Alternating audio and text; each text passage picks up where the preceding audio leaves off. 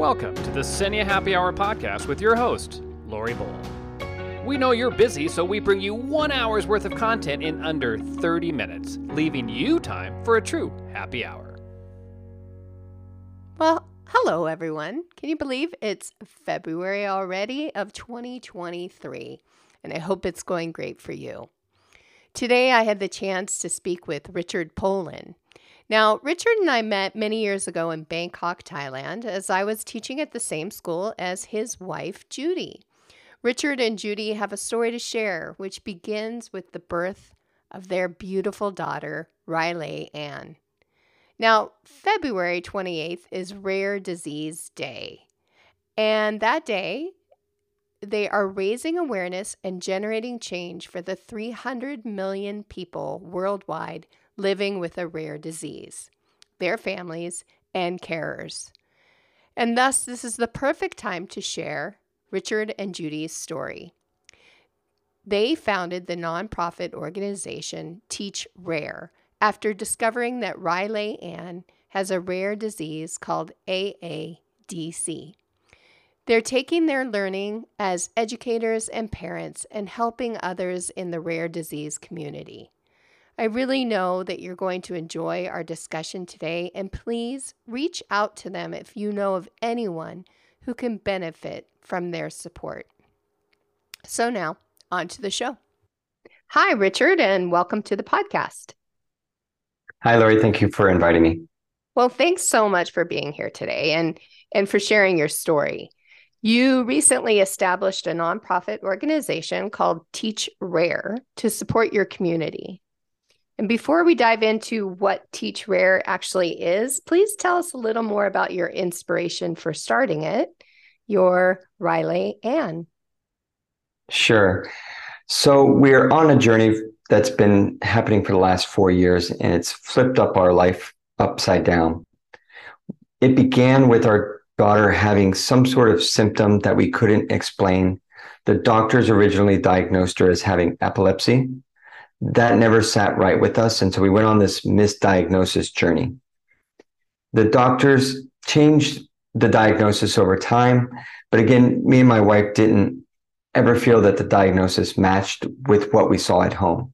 So we continue to look for answers until one day we figure out eight months down the road that she has this rare disease known as AADC deficiency. And we only found out this through a random Facebook post that Judy's brother had sent that said, Hey, here's this child that had similar symptoms as your daughter.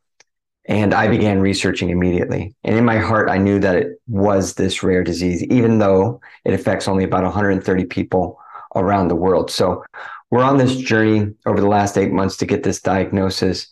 And from that point on, we were just 100% committed to our daughter, trying to figure out what she had, trying to care for her. It's not an easy chore. And then we get the diagnosis and we find out it's life threatening.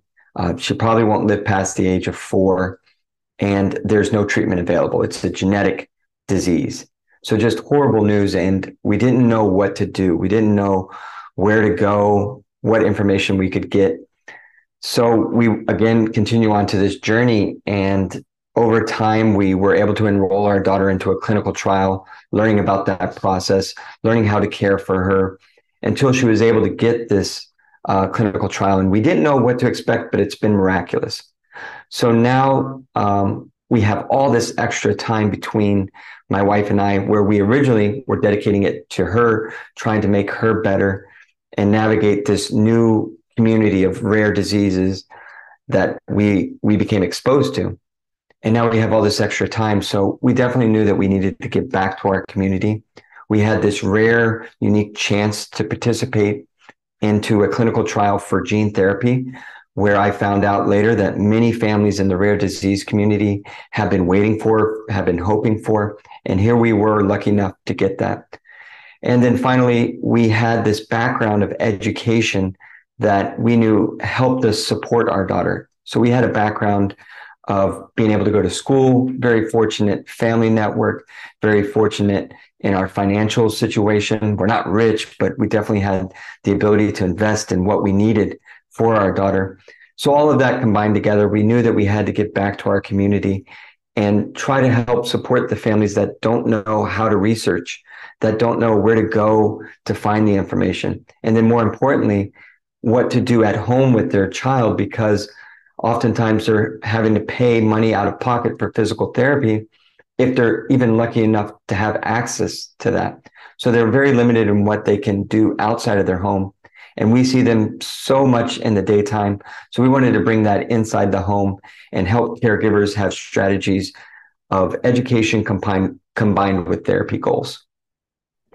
Wow, uh, Richard, I I really can't imagine what you and your wife must have been going through during this whole incredibly long process of the discovering the diagnosis, um, all the way up till supporting her. When you received the diagnosis, what were your feelings? Were you relieved in some sense since you finally knew what it was? Uh, tell me about that. Well, I know that um, Judy, it hit Judy very hard. My wife, it hit her very hard. And actually, I didn't tell her my gut instincts right away. I knew when I got that Facebook post that she had that rare disease, and I knew what that meant. I knew that her life was short, and if we didn't do something, that she was going to pass away. I kind of held out giving her my feelings of what it was because I wanted time to kind of digest the information myself. Sure. Yes, I definitely was so happy to receive a diagnosis, but then at the same time, it was like a punch in the stomach of, of finding out that it was going to be a deadly disease. But I would say that in hindsight, we learned so much in how to care for her, what was happening to her, how to better support her. And one quick example was in AADC deficiency, you see these seizure like events, which is why the doctors originally thought she had epilepsy. So we secluded ourselves inside of our house. We didn't do anything. We turned down the lights. We tried to keep her sleeping. We didn't want to induce what we thought were seizures. Well, now we knew that they weren't seizures. We knew that we could be more active and go outside and do sensory things to try and help her, and that we weren't going to cause a seizure. It was just an event that is called OGC for short. And she would work through it. And it did happen every three days, but we could plan around that and definitely encourage physical therapy, definitely do some of the play based learning that we wanted to do with our daughter. And then we began not necessarily seeing tangible results because she was still very much paralyzed until she could have the gene therapy but we could see things inside of her eyes and the way she kind of interacted with the world that she was there that she was enjoying those experiences. So yes we did know a little bit more about how to care for her but really at that beginning point it was a it was a very hard pill to swallow and it was a difficult thing to even talk about with my wife let alone with anyone else. Sure. Wow my heart. it hurts. Um, so Riley Ann received the gene therapy and you you say it's a life-saving therapy. Can you expand yeah. on that? So some people ask yeah. So some people ask, were you worried that you're going to do gene therapy? It was injected into the brain. So it's pretty invasive. And sure. you think about the brain, you don't want to mess with that but our backs were against the wall. We were in the hospital every month in the ICU ward fighting to keep our daughter alive. And then if we weren't doing that, we were doing diagnostic tests. So I'm not lying when I say the nurses knew us. They yeah. they knew my daughter because she had this infectious laugh. They knew us because we were there. We were tag teaming. Either Judy was there or I were there, switching back and forth between our jobs. So it was it was very hard to kind of go into that that new era where we're, we're trying to get answers we get the answers we're living at the hospital and then at the same time uh, trying to be parents trying to make memories with our daughter. Right. Wow. And so i've i've seen riley ann on videos. You have a facebook page and an instagram account and things that we're going to share in our show notes and she is doing some amazing things. Yes, and uh, I would go back to this has a lot to do with our educational background. Yes. Early intervention is something that's echoed through the educational community, play based learning, and the imp- importance of inquiry based education, especially at those early years. So we we did all of those um, theories, put them into practice. Everything that we learned as educators, we put that into practice, and our daughter doesn't see it as learning really. Our daughter doesn't definitely doesn't see it as therapy. She sees it as play. She sees it as having fun. And i think that's the best type of education even for typical children. So the results that she is able to accomplish huge part of that came from this new therapy gene therapy that is changing the medical industry but then also capitalizing on the potential of gene therapy by incorporating good, sound educational practices that we teach as educators and that we put into place in schools, in the top schools. What, what do we want to do to help our children develop? Inquiry based education. So, yes, today she, she went from not moving, being in the very true sense of the word paraplegic. She couldn't move because of not having dopamine and serotonin to today riding a horse. So she's now riding independently on Saturday. She was going weaving in between the the trees. We go swimming every Sunday. She can go underwater. She can grab rings. She's running. She's doing all those things. When I walk in, she runs up. She gives me a big hug. Oh. Says, "Daddy, you're home. I love you." Yeah, and that's just that's all we ever wanted as parents. You know, we weren't we weren't dreaming big. We we just wanted that that parental parenthood feeling. Mm-hmm. And I even saw her reading recently. Yeah, so. my wife's done a very good job on that. And she has a lot of patience. She's taught me a lot. And just a little bit about her background she's a special educator. She's worked with very challenging students and always made progress. We are very passionate educators. So when the day is over and we're in bed together, everything's quiet.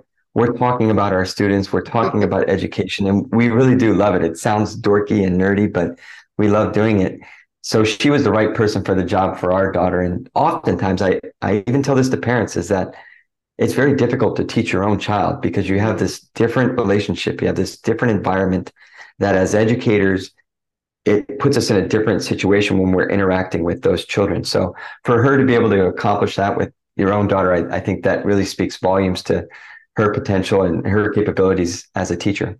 Certainly uh, you know, my husband and I both have the same, very similar background as you, and uh, working with our son, we always say, you know, I have, as a special educator, have worked with so many students over the years, and and seen such miraculous success, and then with my own son, I don't see it because it's hard. It's really hard working with your own child, and uh, yeah, so congratulations on that. and yes, and Judy is very impressive teacher. She is. And that's one of the reasons I wanted to join this podcast because we kind of share this similar story. And I really love when I meet other caregivers that have gone down this path because there's, it can be feeling so isolated, so empty. And then when you connect with someone and you talk about those similar feelings, similar struggles, it really is like a, a therapy session for me it when I when I'm talking to the other care, caregivers. You're you're absolutely right. And and going back to that, when when Riley Ann was first diagnosed, did you have support? I I imagine it must have been difficult to find because it was such a rare disease or disorder. Yeah, the support. Can you yeah. can you say that again? Is it a disease or a disorder? Yeah, and I, uh, the two are very interchangeable often. So, disease is usually considered something that is well defined and diagnosed, where a disorder could be a little bit ambiguous to what okay. the cause is. But the two are very interchangeable. So, either one works for for okay. us. Thanks. But yes, uh, so back to your question. Uh, at the beginning, you were asking about what our diagnosis was like, or uh, support. Did, okay. did you receive support. support from anyone? Sure. Yeah. So we didn't. And interesting, we knew before we had any sort of medical reports about what our daughter had because I had that gut instinct. And it, it's a little bit of a lengthy process to get a diagnosis because you have to do a genetic test. You have to do a couple things that are sent off to America, and we were overseas at the time. So maybe about two months until we had that ironclad genetic testing. So many of the rare disease communities didn't, they're exclusive for a reason, and they want to protect the privacy of the people in those groups. So we actually didn't get into the groups until maybe two months after we knew what it was. Mm. So I was researching on medical jargon research papers, what was available out there. And you get a lot of information, but it's very clinical, very stale, no um, quantitative quantitative data. You don't get the qualitative data, something that you would get from a parent.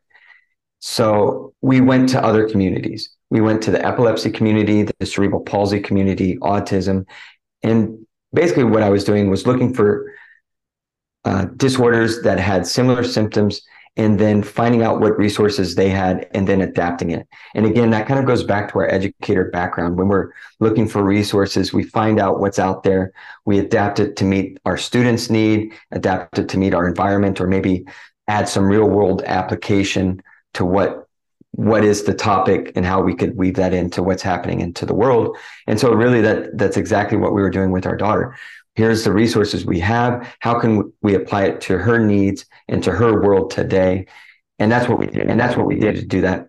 Then when you go into the rare disease community there still is a lot of limited information.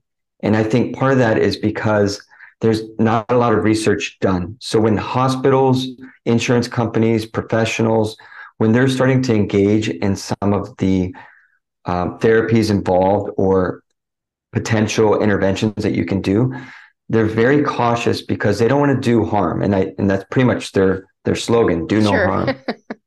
right? So they're not going to go into this innovation too far. They're not going to step the boundaries of research based practices too far, especially if you're in a hospital setting. And Judy and I wanted to go to the next level. We wanted to do more and we wanted to see what was out there. We wanted to explore what can language do to help supplement some of the things where she's delayed at. So we were doing a lot of that coming up with our own. And again that's kind of what we want to share to the community not just um, resources and how to adapt them but then how to meet the needs of your child.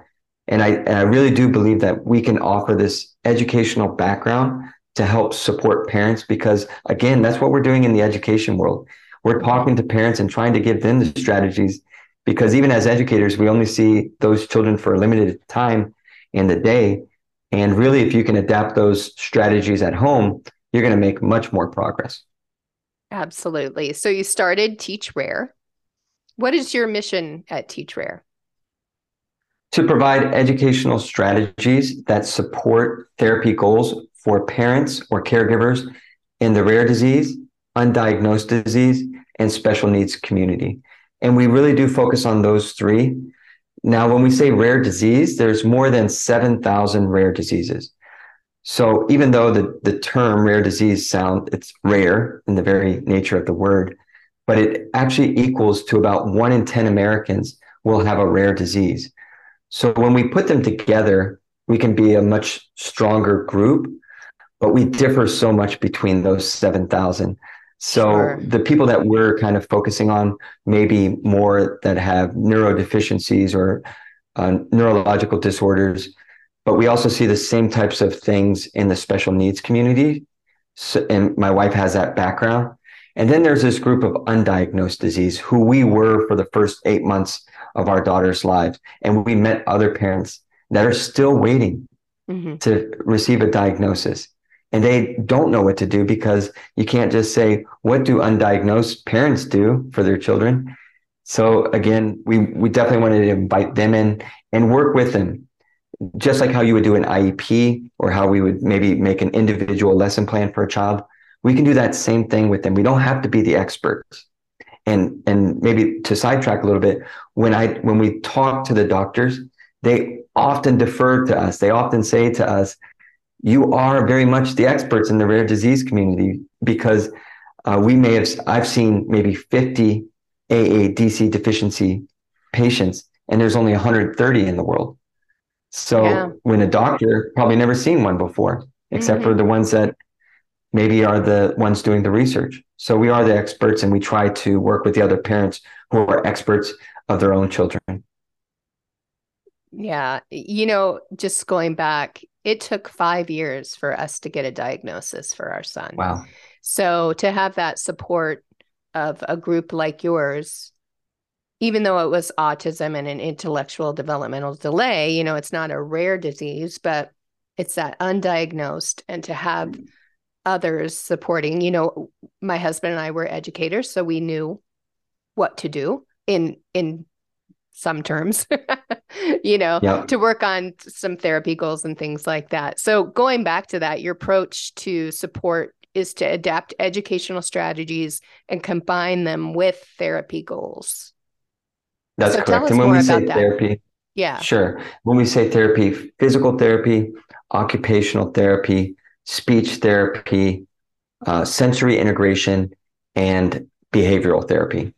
There's other types of therapy, but you can generally put um, make them fit in one of those categories, such as horse therapy. You know, that's borderlining inside of physical therapy because you're using these gross motor skills. Uh, swim or aqua therapy, you can combine that again with a, a, physical type of therapies. But when we look at those five different types of therapy, we will use those to incorporate our educational practices inside of them. And they should be weaved in and out through the week. So our physical therapy schedule right now is about three times a week, occupational therapy three times a week, horse and swimming, we do those once a week, speech therapy pretty much every day for that one. We're just now dabbling into behavioral therapy. Judy has a background with ABA. We can adapt a little bit with that. Um, we're looking at uh, sand play therapy and role playing therapy Judy did a study when she was um, doing her master's on drama therapy. That really worked when we were going to the hospitals. We just went to the hospital. She has this huge anxiety because she spent the first sure. three years of her life there. Mm-hmm. And when we role played at home, we talk about it, we acted out. She went to the hospital wearing the same outfit. She didn't cry. It was very oh. limited anxiety. And it was just this huge milestone for us. And we definitely celebrated uh, last weekend like oh my gosh, this is just huge. You know, that just everything you're saying there, I, I'm hoping our listeners can just ah, sit back and think about the amount of time and just in taking your child to therapy alone that a parent of a child with very significant needs uh, deals with on a daily and a weekly basis it's just that empathetic piece right that, yeah. that many of our you know people just might not know about so yes hours and hours and hours of therapy yeah going to therapy just like you said that's the chore so mm-hmm. if you're paying for an hour of therapy which for us costed about $200 in singapore maybe a little bit less and the first 10 minutes is spent crying mm-hmm. then you're trying to work through these episodes and if she's not crying she's very anxious. What do you really accomplish during that one hour? And that doesn't include the car ride over there or getting ready and the car ride back. All that time invested all that energy everyone's spent. Yes. what can we do inside the home to kind of do more to accomplish more and with less energy? Yes.